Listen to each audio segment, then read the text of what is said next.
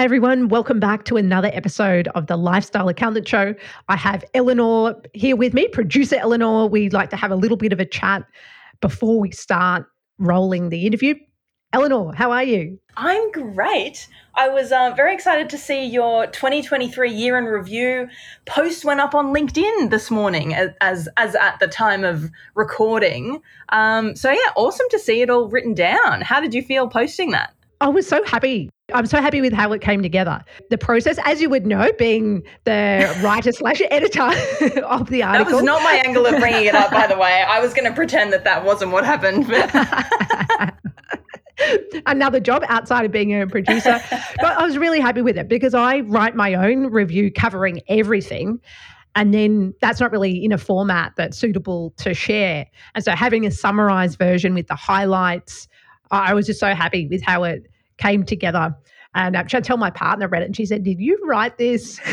and I had to say, "It's my ideas, but I had some help uh, finessing the writing." Oh, it's, it's it's it's all it's all you. Everything is you. It's just yeah, had a little had, had a slight bit of zhuzhing. I think they I think they would call it. I'm hoping that people will read it. LinkedIn doesn't really like it when you share mm. links, which is what yeah. I've done. Uh, but I love reading other people's reviews. That's something I'm a bit of a year in review junkie. So I read lots of other people's year in reviews and I, I find it inspires me. So I'm hoping that other people, uh, maybe who read this, might share their reviews with me or at least some of their reflections or their goals for 2024 if anybody does want to read your 2023 year in review, it is up on lifestyleaccountant.co uh, under the blog section if people want to want to go and find that. So, apart from um, publishing, what else has happened this week? Have you have you gotten outdoors much? I have. So I, this last week, I didn't have as many calls or podcasts scheduled. So there was white space in my calendar, which which I absolutely love. That is my favorite kind of week. As much as I love, I actually really enjoy doing podcasts, whether it's this podcast or being a guest on other shows. That's one of my favorite things too. But just having space in the calendar, I went for two mid morning surfs when it wasn't crowded, beautiful days on the Gold Coast. And it just felt like I was able to get through deep work, hard work, but in an unhurried way because I wasn't trying to squeeze it in between meetings. I could focus. I didn't have to think, oh, I'm going to have to switch train of, of thought. So I really enjoyed that part of the week as well as getting outdoors. And given that we're now well, end of January, coming into February, my kids are both back at daycare. And so that's just created a bit more space in the calendar as well to, to work and to exercise as well as family time. Nice and a bit more. I think there's lots of people at this time of year that are enjoying getting that predictability back again when it comes to family life, right?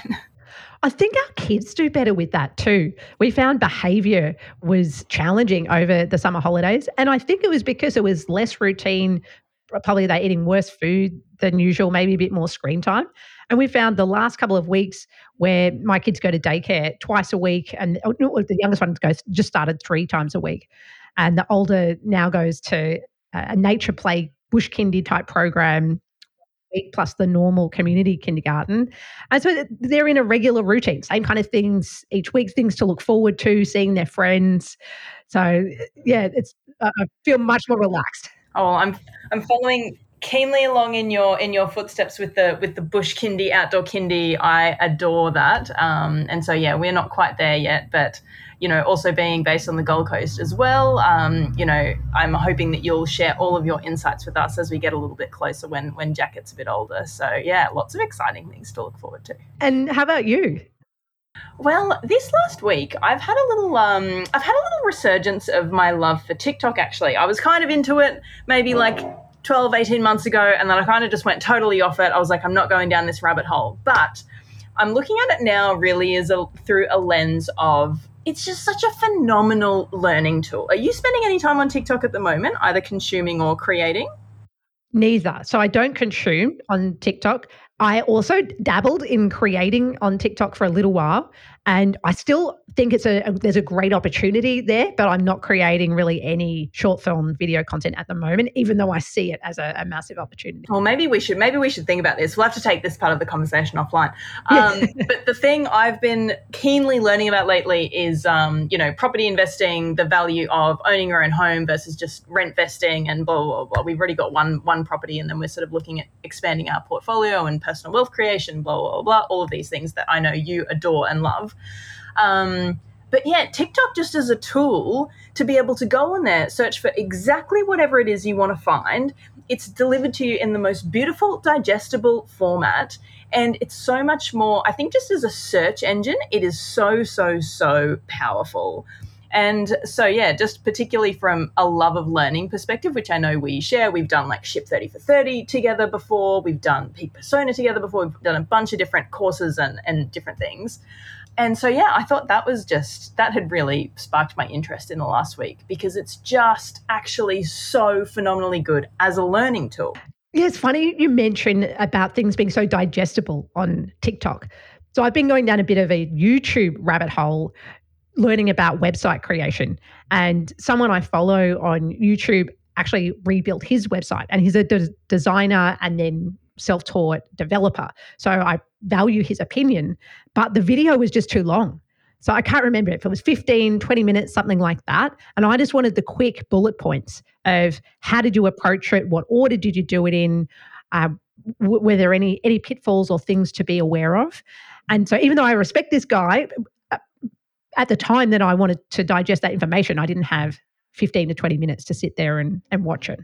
Totally. And it's like, it's, I think that our appetite is just changing so much in terms of, yeah, what are, what are we willing to, I guess, not But hopefully it's not putting up with it when you're when you're consuming content but when you are really there for a specific purpose you do have to be mindful about how you're delivering it. So you know that video might have been better chopped up into 15 one minute pieces rather than being a 15 minute video. And hopefully i'm not just missing something crazy given that i'm working on the Team Up website right now. So hopefully I, I haven't made a mistake in uh, in not watching that, but but time will tell. Look, I'm sure we'll find out, and then that will become a really interesting segment if there was something that that got that got stuffed up along the way. How is the the Team Up website coming along? I know we were talk, ch- chatting about that last week. Yeah, so it's coming along. So we've figured out we we start with the homepage. We figured out all of the sections, and I was writing the copy, but we decided to to work with a professional this time, and so she's come back. We've done two drafts with her, and that's been great. And and long-time listeners of the show will know that I don't like meetings and that I prefer asynchronous communication, Loom videos, Slack, and email. But I did have a call with Isaac, who's the founder of Team Up, to just brainstorm and go through section by section the copy and, and give direct feedback at, at, to go through it together, just in real time. And that was amazing. We made so much more progress hopping on that call together and having a laugh as well, working through it. yeah, it's certainly like it, it gets to that tipping point sometimes, doesn't it? Where there are situations and times when async, it's so much more efficient, it's so much better, it's so much more convenient and then sometimes, especially when you just need that quick feedback loop, it is just sometimes easy to jump on, get it done in the five minutes rather than however long it might have taken to do it async. So, and I think different work styles play into that. So I can, Isaac's probably more of a creative than me, and I'm more about how can we get this done fast and efficiently and, and work through the different sections. But, and I realized that my style wasn't really working for him when I was on the call. And so I chilled out a bit and, and we had a bit more fun.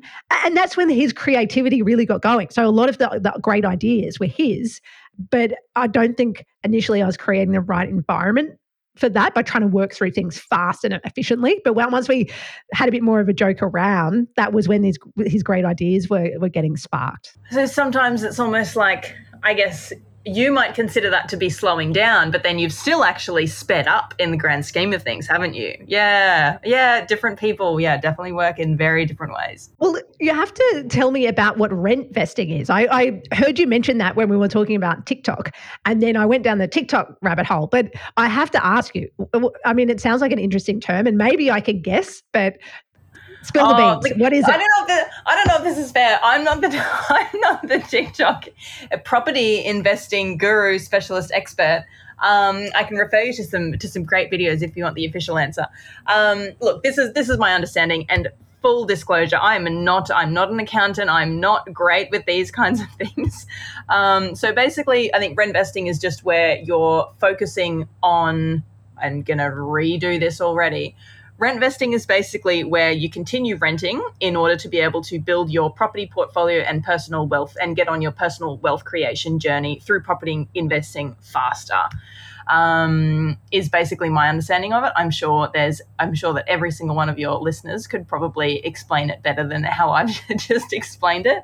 But yeah, it's pretty much we're just trying to weigh up, um, weigh up those different options, and I guess it's which I know you and I've spoken about a lot, which is weighing up the you know present present day comfort and luxuries versus prioritizing i guess that comfort and luxury for down the track because it's hard to be able to do both. So we're trying to walk that walk that tightrope at the moment.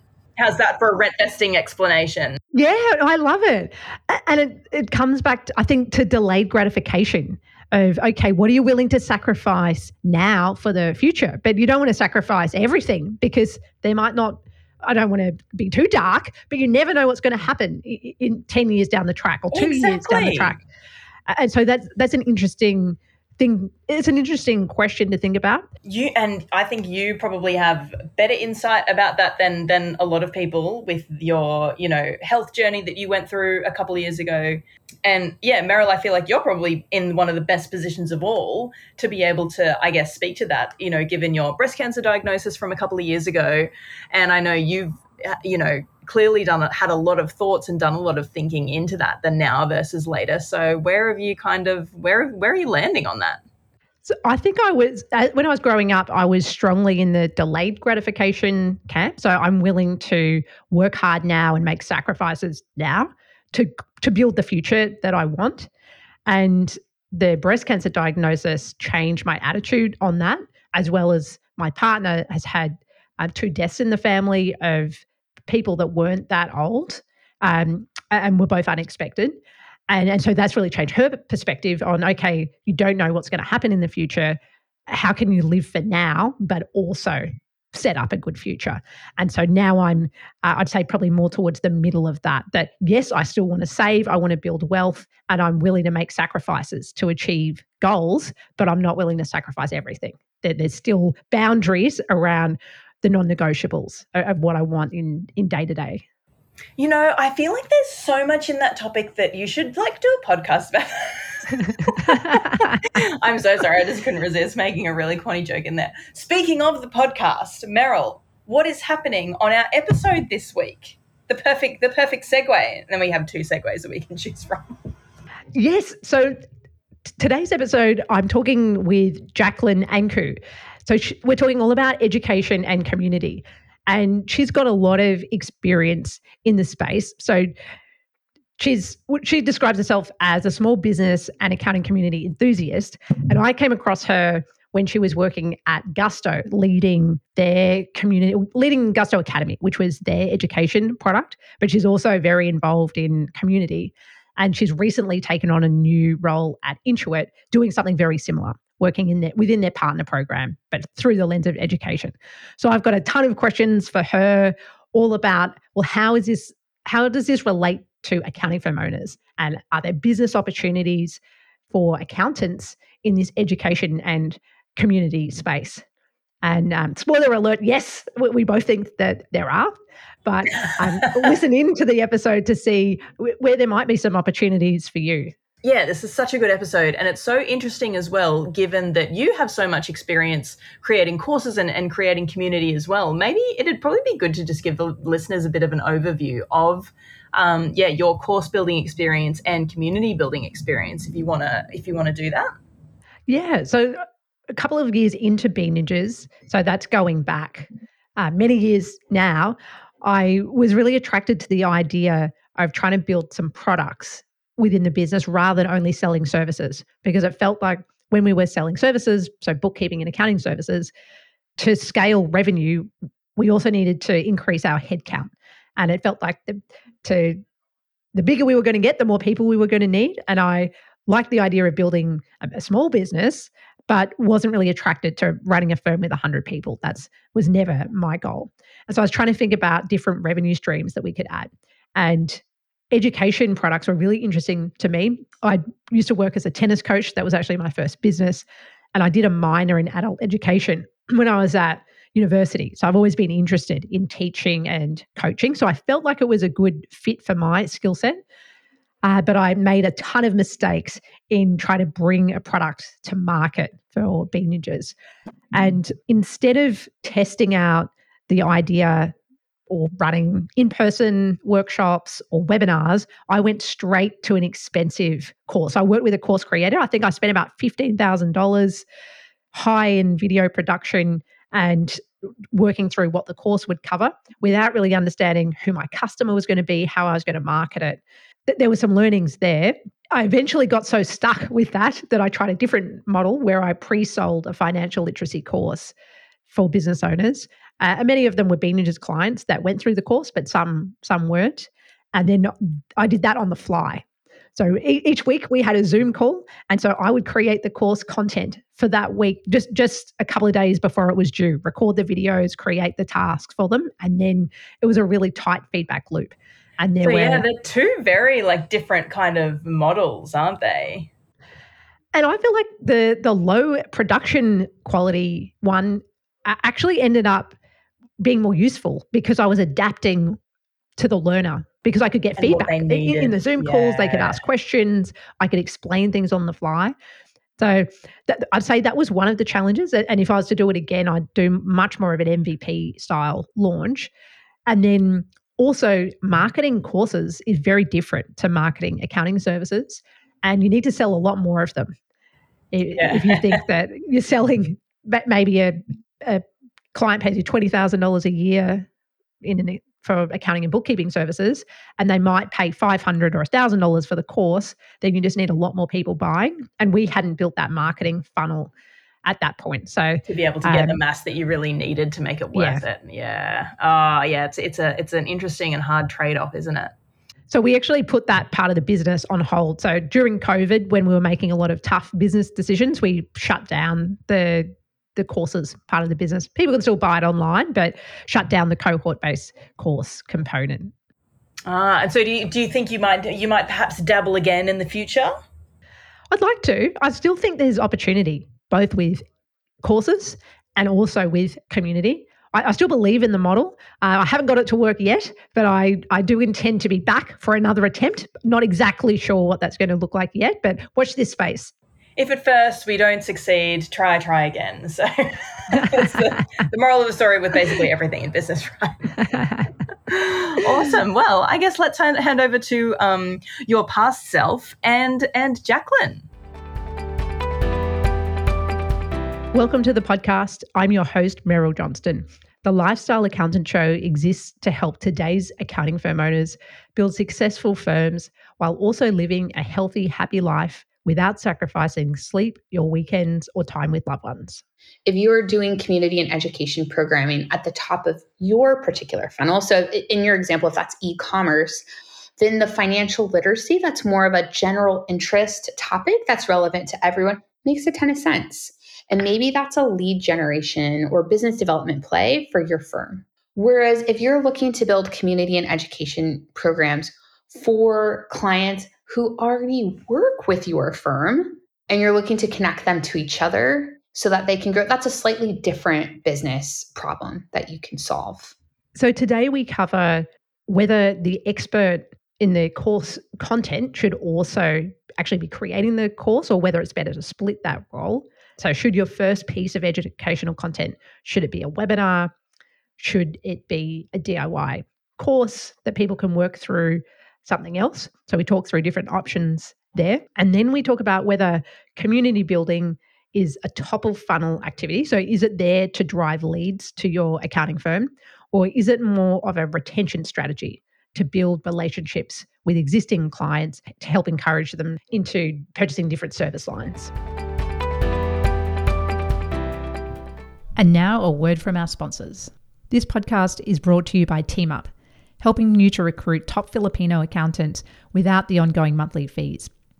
They can source accountants with experience working at US or Australian firms who are familiar with tools like Xero, QBO, and Dext. They can also recruit specialist roles like bookkeeping team leaders who have leadership experience and Australian tax specialists. I recently came on board as an investor and advisor to Team Up, and I love their ethical approach to the offshoring industry, where they look after both the accounting firm and the Filipino accountants. Make sure to check out the Team Up newsletter for more content on building top tier accounting teams in the Philippines. That's at hireteamup.com. H I R E T E A M U P.com. Jaclyn, welcome to the podcast. Thank you for having me, Meryl. I'm so honored to be here. We're going to be chatting all about courses, education, community in the accounting industry. I was really excited to talk with you after seeing what you'd created with the Gusto Academy. But with, before we dive into that, I'd love to get a little bit of your background about how you ended up at your role at Gusto and now Intuit.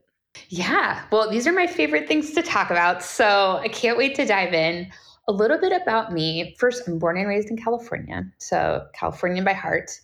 But I had a real passion for working with small business entrepreneurs who were um, creating economic mobility for themselves through creating small businesses. And I also saw that small businesses in our neighborhood really helped the local arts and culture thrive. So I knew that this was my passion. And after school, I worked at a nonprofit microlender here in the Bay Area that provided startup capital, five to 50,000, as well as technical assistance to first time entrepreneurs.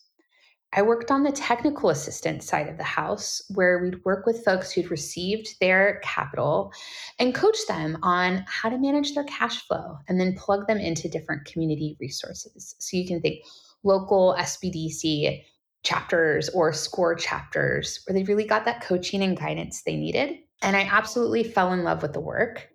Um, and it was this experience that made me realize just how critical it is that these small business owners have a clean view of their financials as well as advice from an accountant.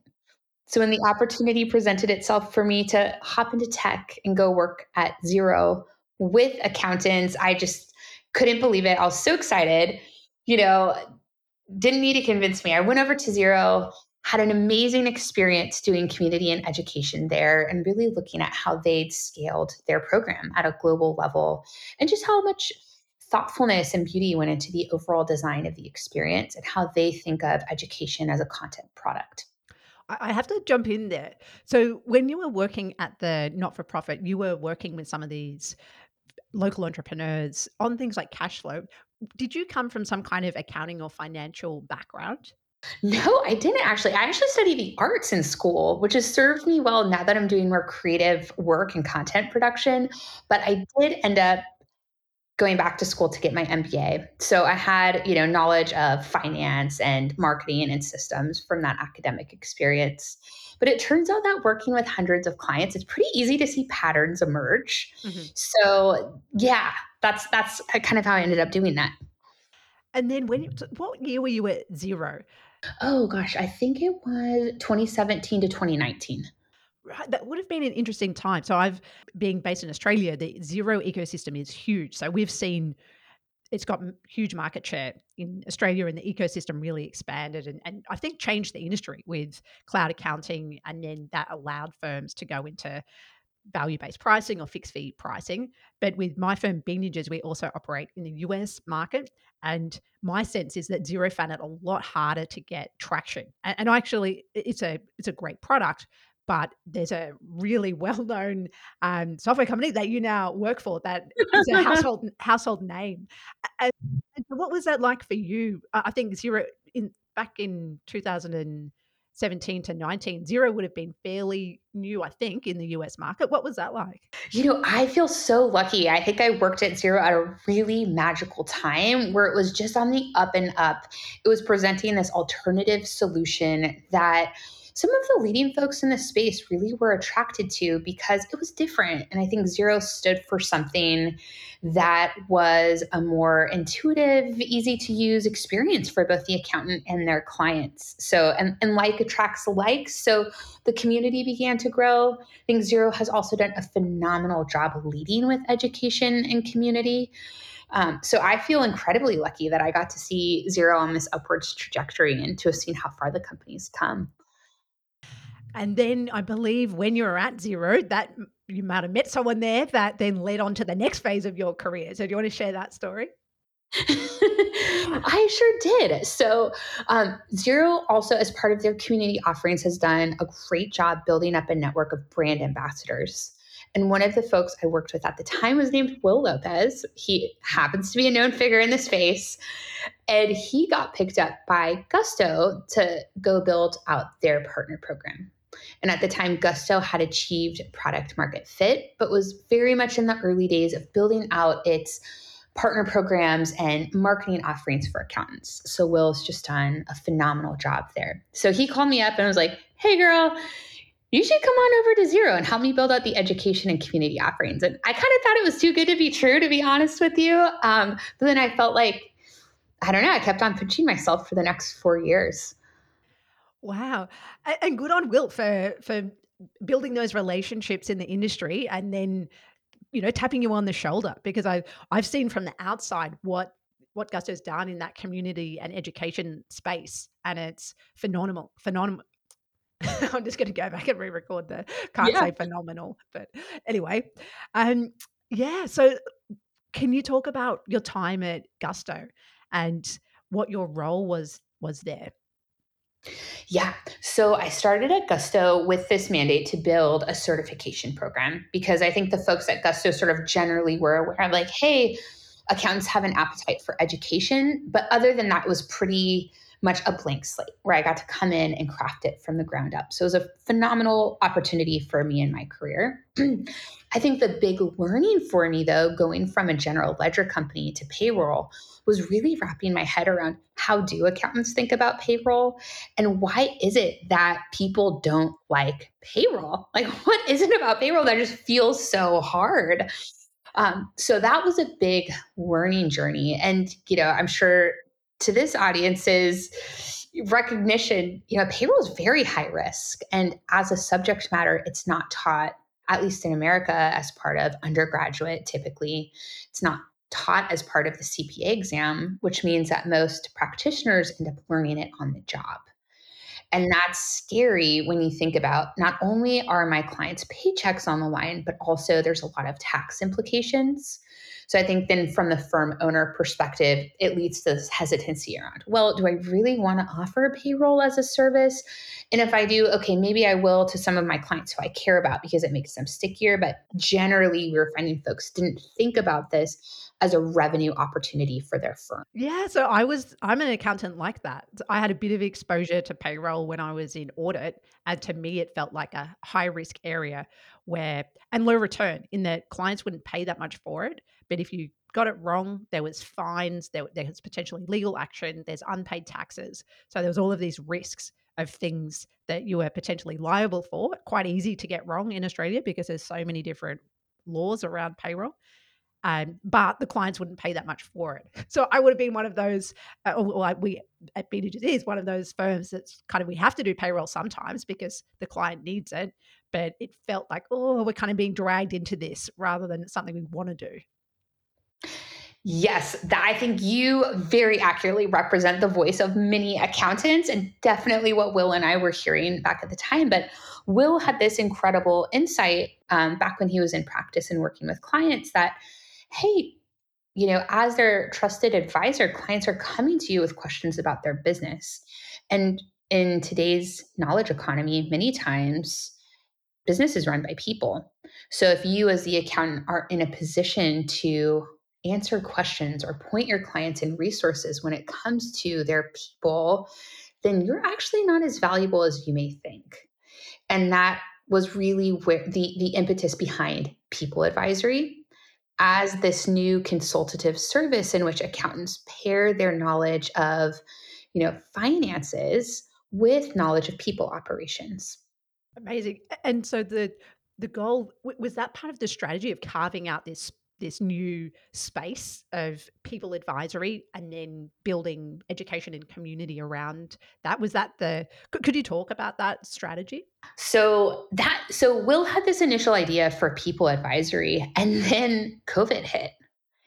And all of a sudden, people advisory started coming to life in the real world because clients were turning their, to their accounts to ask for advice on PPP and what it would mean to keep their team around and how they balance their overall operation, but by putting people at the center.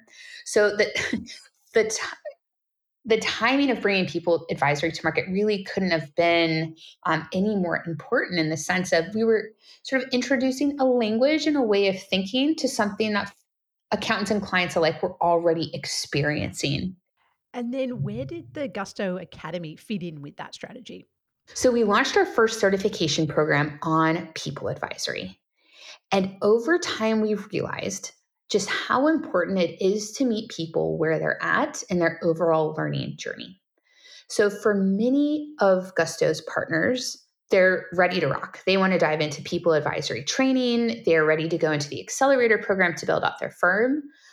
But there's quite a few others who, you know, are maybe just there, they just want to learn payroll. They're just ready to get payroll certified, and later on in their own professional journey, they'll adopt people advisory.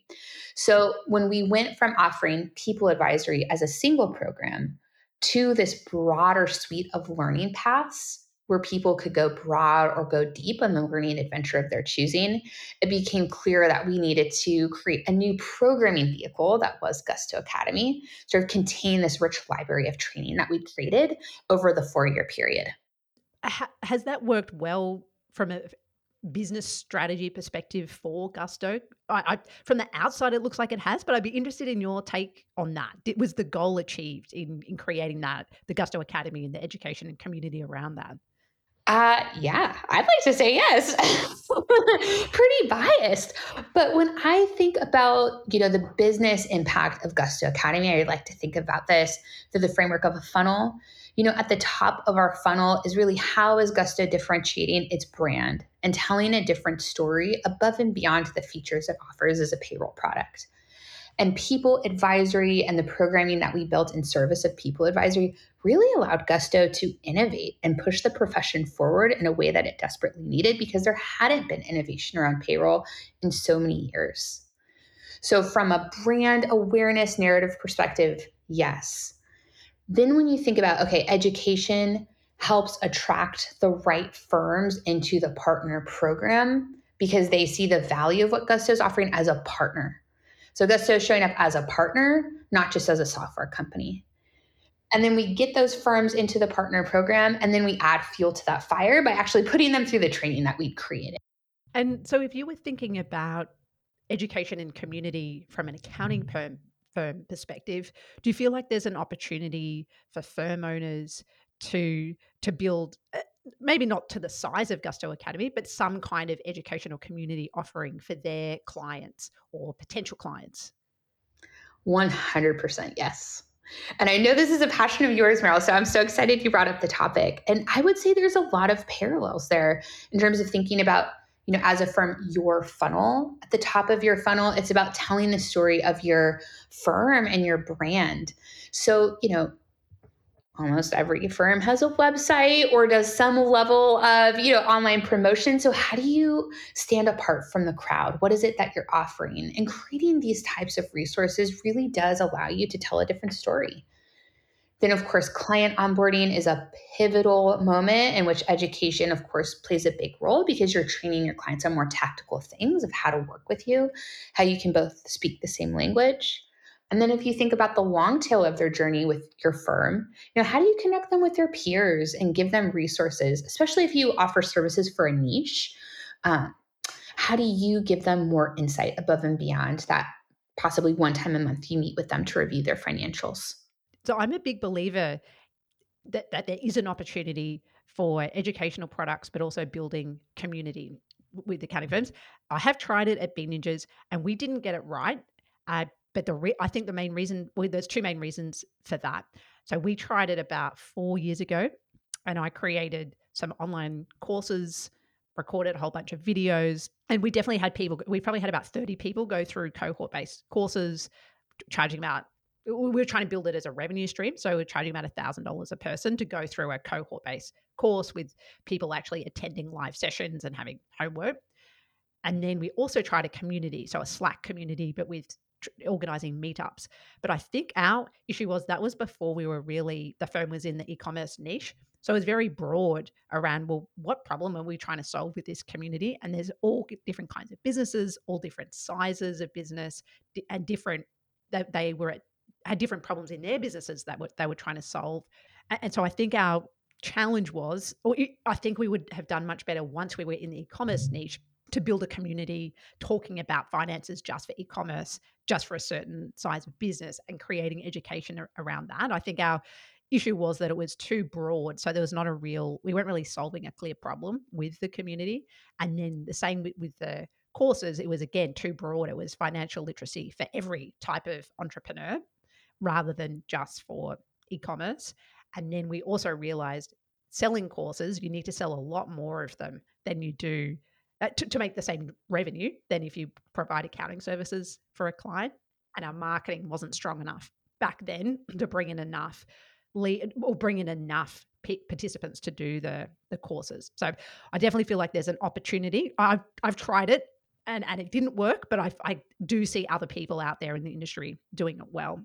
Yeah, it's hard. And I think you bring up a good point is that community and education are content products and you have to market them in the same way you do other products and have you know messaging and positioning and marketing budget and all the things behind it even if that budget is you know bare bones that's fine but you have to think about it in terms of how am i going to sell this product as opposed to just i'm going to build it therefore people so I'd love to hear about what it actually looked like building out Gusto Academy. And there might be some lessons in there around how you approached it, what kind of team you brought in to help, and then how some of those lessons might apply to the accounting firm owner that wants to get started with education or community. Yeah, I'll walk you through the process that I took and then call out how folks could maybe approach it in a more, you know, MVP style along the way. So I would say the the absolute most important thing is starting with knowing who your learner is. So it's the same thing as knowing your customer. In this case, it's you have to know your learner. So when I think about it for the type of programming we're building out here, it's not just, oh, I'm out to teach accountants. It's, well, there's many different roles within a firm. There's hands-on practitioners, there's decision makers, there's firm leaders, there's payroll specialists. So who exactly is my learner? What baseline of knowledge do they already have? and what action do I want them to accomplish? And it's in doing those two things where you can then come in and do some sort of gap analysis. Say, what action do they need to accomplish? What do they know now? And what do they need to know in order to accomplish that thing? That's called, a, in, in learning, and that's called a needs analysis. And through doing a needs analysis, you can then craft your learning outcomes. So learning outcome for anybody who's taken a webinar or done CPE credits, these are those, you know, three things typically in the description of through doing this, you're going to identify XYZ. You're going to understand blah, blah, blah. You know, but those are sort of sacrosanct and that those learning outcomes are what all of the content needs to ladder up to.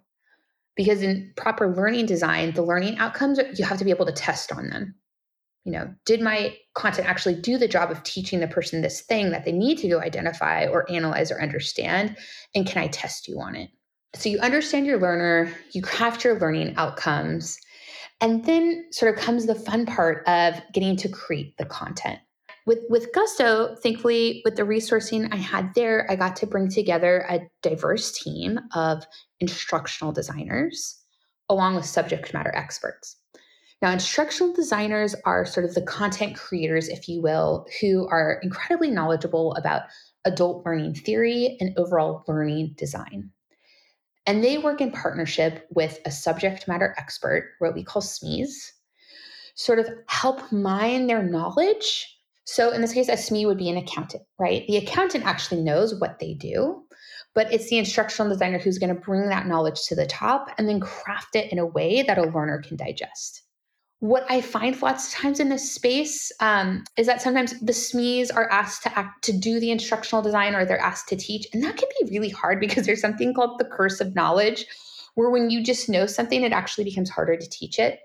So the that that partnership really helps offset the curse of knowledge, if you will. So the instructional designers create the content.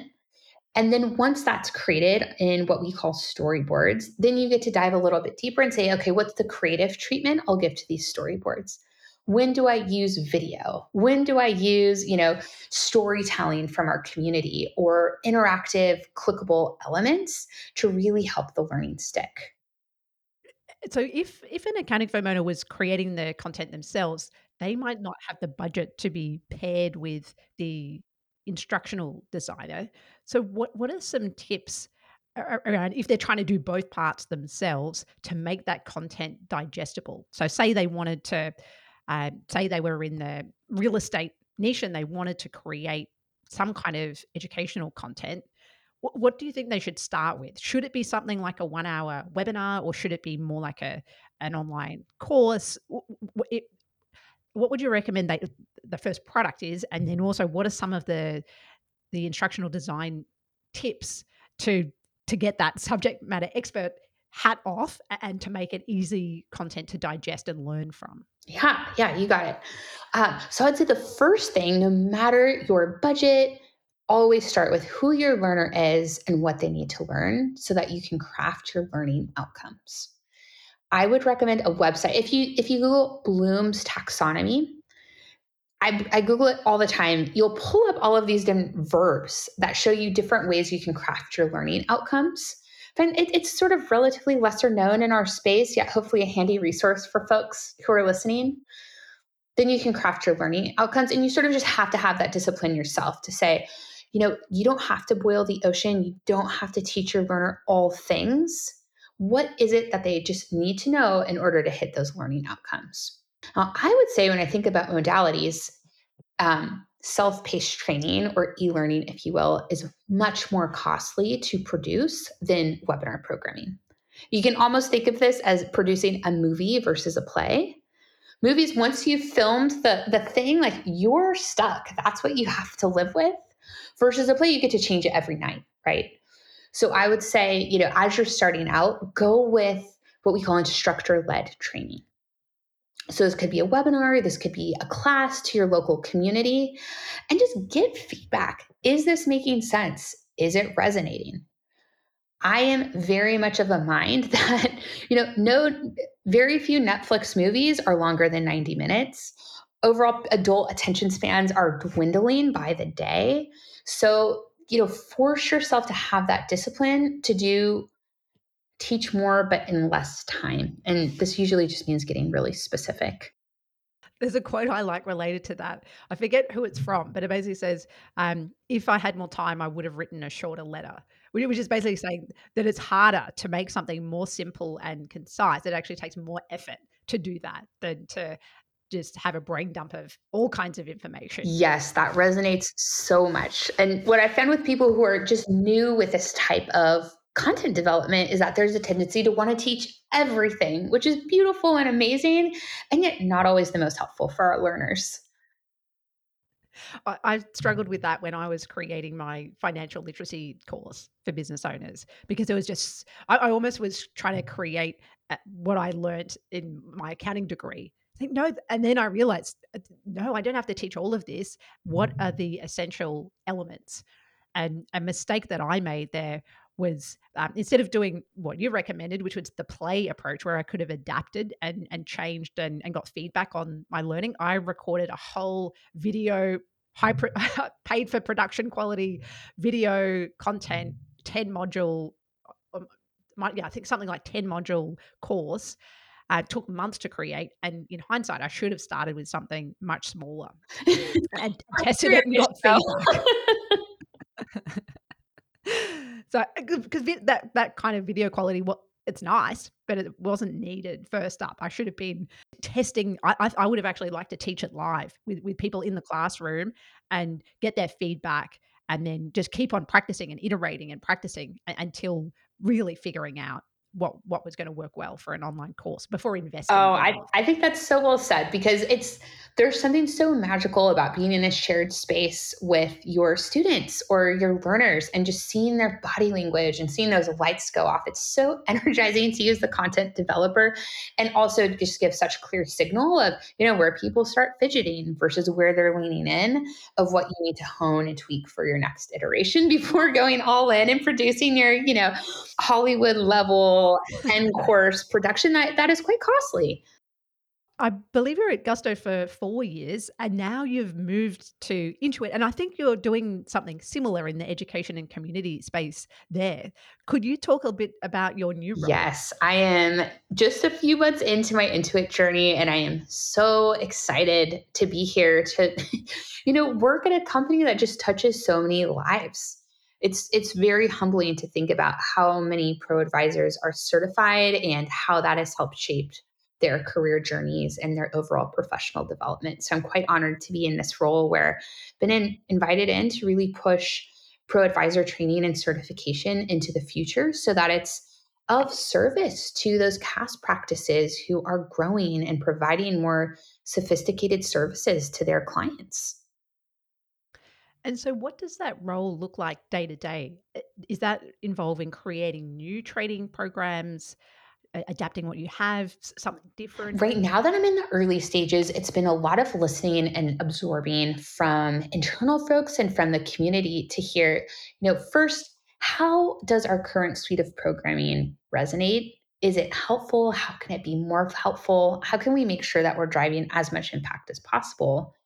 And then zooming out from what exists, you know, what doesn't exist that should?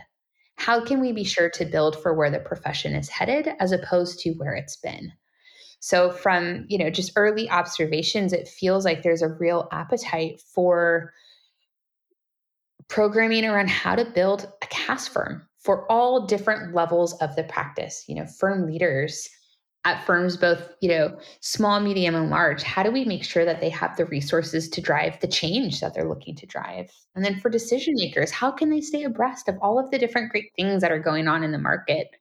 And then of course for practitioners how do they have the skills both soft and technical that they need to make the leap from compliance into advisory and it's interesting that you're talking about CAS specifically. I mean, I've got some views on that that I'll share in a moment. Why do you think Intuit is focusing this attention on CAS, which I think is a fair, it's a newer industry segment than the ta- the tax specific firms or tax specific offerings. So, what, why do you think it's an important area that the Intuit's deciding to invest in? So Intuit's investing in all different areas of the profession. I would say I have a particular passion for CAS and wanting to make sure that we're showing up well for those firms. When I look at the data from AICPA and from Accounting Today, CAS is the fastest growing niche the profession seen in decades with 16% year over year growth. And that's not slowing down. So, how do we make sure that, you know, if, if it's not slowing down, that means that those clients need those services from different firms. So, how do we make sure that we're all being of best service to the small business entrepreneurs and large business entrepreneurs and those entrepreneurs who really need that help? And what does CAS actually stand for? Because I hear different definitions. So what is the, what is the Intuit definition? yeah, I agree with you that there's lots of different definitions. At Intuit, we define it as client advisory services. Okay, client advisory services. That's uh, in my head. I had cloud accounting services, so I'm glad we cleared that up. Lots of people have different definitions. To me, it's or in Australia, we probably CAS is probably bookkeeping plus management accounting is how we would define it. And again, there's not a clear definition of what that work is. It's generally it's not tax work. And in Australia, advisory is separate to the processing of the data that creates the monthly management accounts. So it, it's I think it's interesting that it's still being defined as to what actually is that service offering. Yeah, I agree. Thank you for clearing that up. And I agree, it is really fascinating that there's no one clear definition. But that also too sort of reflects in my mind how quickly it's grown and there's been you know relatively little standardization. There's not a CAS degree that one can go out and get or you know a learning path in the same way we see with tax and audit. So in some ways therein lies the opportunity for someone like myself to come alongside and continue building education and community programs that can really help push the profession forward so Bean Ninjas, my firm was started. We we called it bookkeeping, which I actually we moved away from that term because if you call something the same piece of work bookkeeping or accounting, you can charge more for it if you call it accounting. So we stopped using that term. But that's a service line that's close to my heart, and I think there's opportunity in building firms that start with that and then add tax. And I know it wasn't possible before cloud accounting because uh, the work had to be done on site by an internal accountant or bookkeeper whereas now it can be done in the cloud. I actually think that's the heart of accounting is that uh, those accounts payable accounts receivable daily bank reconciliation processing that gets you accurate data which then off the back of that you can do tax work you can provide advisory services. So i feel like in the future that will actually be the core hub of accounting practices and we're seeing a bit of a transition in Australia with newer firms starting like that, whereas many traditional firms are tax first and then are having to build out. It's a different skill set, in my view, to understanding tax law, to understanding how these internal finance processes all fit together. So I think clever of Intuit to uh, potentially you'll be carving out another space similar to what you did with people advice. That's that's the hope. That's the hope. So, mm-hmm. is there anything else that you'd like to share on the on the communities building side of things or the education side of things that you think would be helpful for accountants, accounting firm owners to embrace this as an opportunity in their firms? You know what was sparking for me, Meryl, as you were sharing your lessons learned from having done this is a, a few things, I suppose. One is that the sort of impact one can drive with any type of community and education programming really sits at the center of solving for both a customer and business problem. So it's in the middle of that Venn diagram.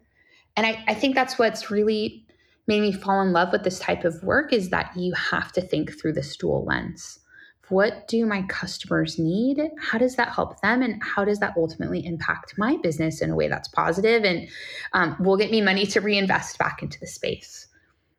So, you know, we there's um, different reasons to do this kind of work, and I think that that intersection of customer and business problem changes based on based on where your customers are in their overall customer journey and the problems you're looking to solve. So, if you're doing community and education programming at the top of your particular funnel, so in your example, if that's e commerce, then the financial literacy, that's more of a general interest topic that's relevant to everyone makes a ton of sense. And maybe that's a lead generation or business development play for your firm. Whereas if you're looking to build community and education programs for clients who already work with your firm and you're looking to connect them to each other so that they can grow, that's a slightly different business problem that you can solve. So I just really encourage people to think through that dual lens and think about how the business problem they could solve differs as you move through that customer journey. And I wanted to drill into the community side of things quickly. We've talked about the education side, and there's different options of the way that you can communicate or pass on ed- educate different learners and sometimes they that could be solo learning where they're go self-paced learning they're going through that themselves how do you bring the community piece into that where you mentioned that they can be interacting with each other? What are your thoughts on the best way to do that? When i think about why trading or community and education go hand in hand it's that you know education is just a point in time. Even if you have a certification program that's say four hours really it's not about getting people certified. It's about trying to change their behavior. So it's about what happens after they get certified. And behavior change many times is driven by having accountability. And that's where community comes in. So community is there for the long tail of your overall journey. When I zoom out even further and think about this through a community builder lens, many times education serves as a point of initiation to bringing someone into the fold of my community. So the education is going to give them the skill set, confidence, and knowledge they need to be successful and to show up as their full self within this community of, of peers that I've created for them. And once they're there, what are those rituals that I build to help keep them engaged that we do daily, weekly, monthly, or quarterly? Sort of give a sense of meaning and purpose to their to their role within this shared space. I hadn't thought about it like that.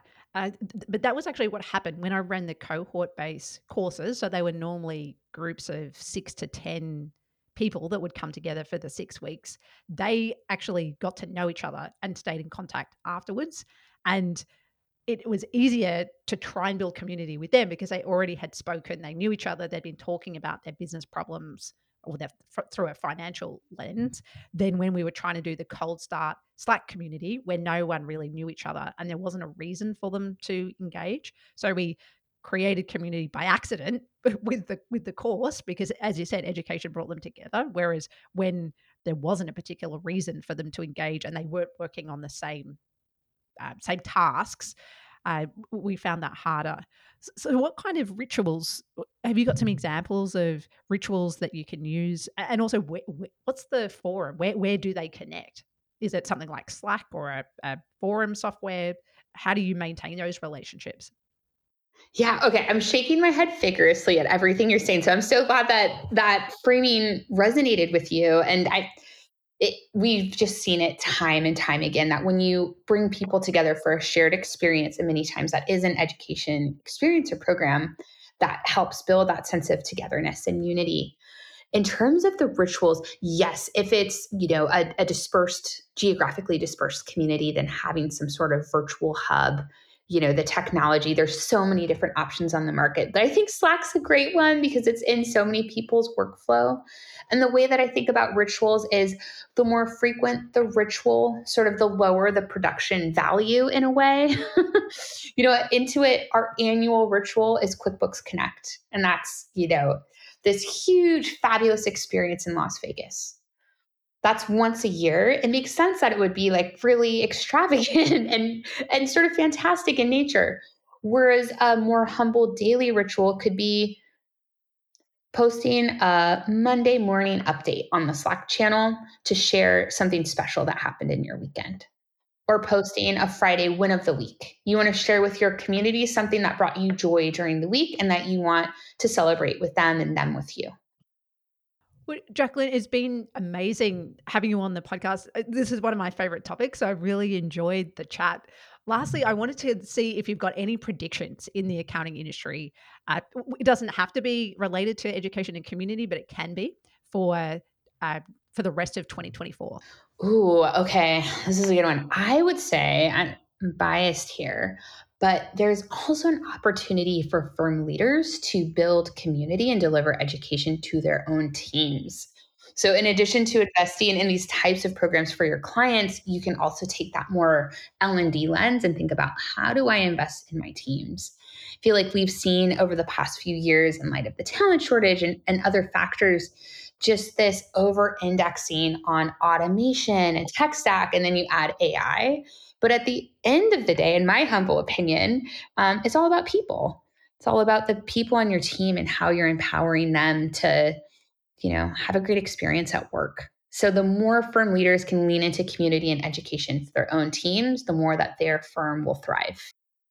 I love that. And I can see, we were talking about how education can lead to community, and I can see how creating those programs within your firm would lead to a stronger team, a stronger team culture. So love that. Awesome. Well, Jaclyn, thanks so much. Thanks for coming by. Thank you so much for having me. I had a blast chatting with Jaclyn today about one of my favorite topics. As I said uh, at the beginning of the episode, I haven't quite got education products or community to work for me from a revenue perspective yet, but I still believe in the model and I'm hoping to have something to show uh, in the next couple of years. A couple of standout points from my perspective of things that Jaclyn was sharing. Start with the learner in mind. And this is a, a bit like if you're giving a presentation, then start with the audience in mind. She also talked about being aware of what their baseline knowledge is and thinking about how do you take them from that to where you want them to be after the course. It was another reminder for me to always start with an MVP, a minimum viable product, and think about how to test the idea for the course in simple ways without spending a whole lot of money or worrying about high production quality. And that's something I remember learning about in the Ship 30 for 30 course, where they talked about data driven writing. So test an idea with a tweet or a LinkedIn post. And if that works, then maybe a short form article or maybe a long, uh, you can then progress to a 3,000 word article and then progress to the course. And, and so that's something I try, well, I think is useful when thinking about courses but also or online education products, but also just generally, how can you test something in a small way before you spend a whole lot of money or resources? If you've been enjoying the podcast, then reviews make a big difference to help encourage other people to check it out. So if you are enjoying it, I'd really appreciate it. You can go to ratethispodcast.com forward slash lifestyle accountant to leave a review or comment. See you again next week.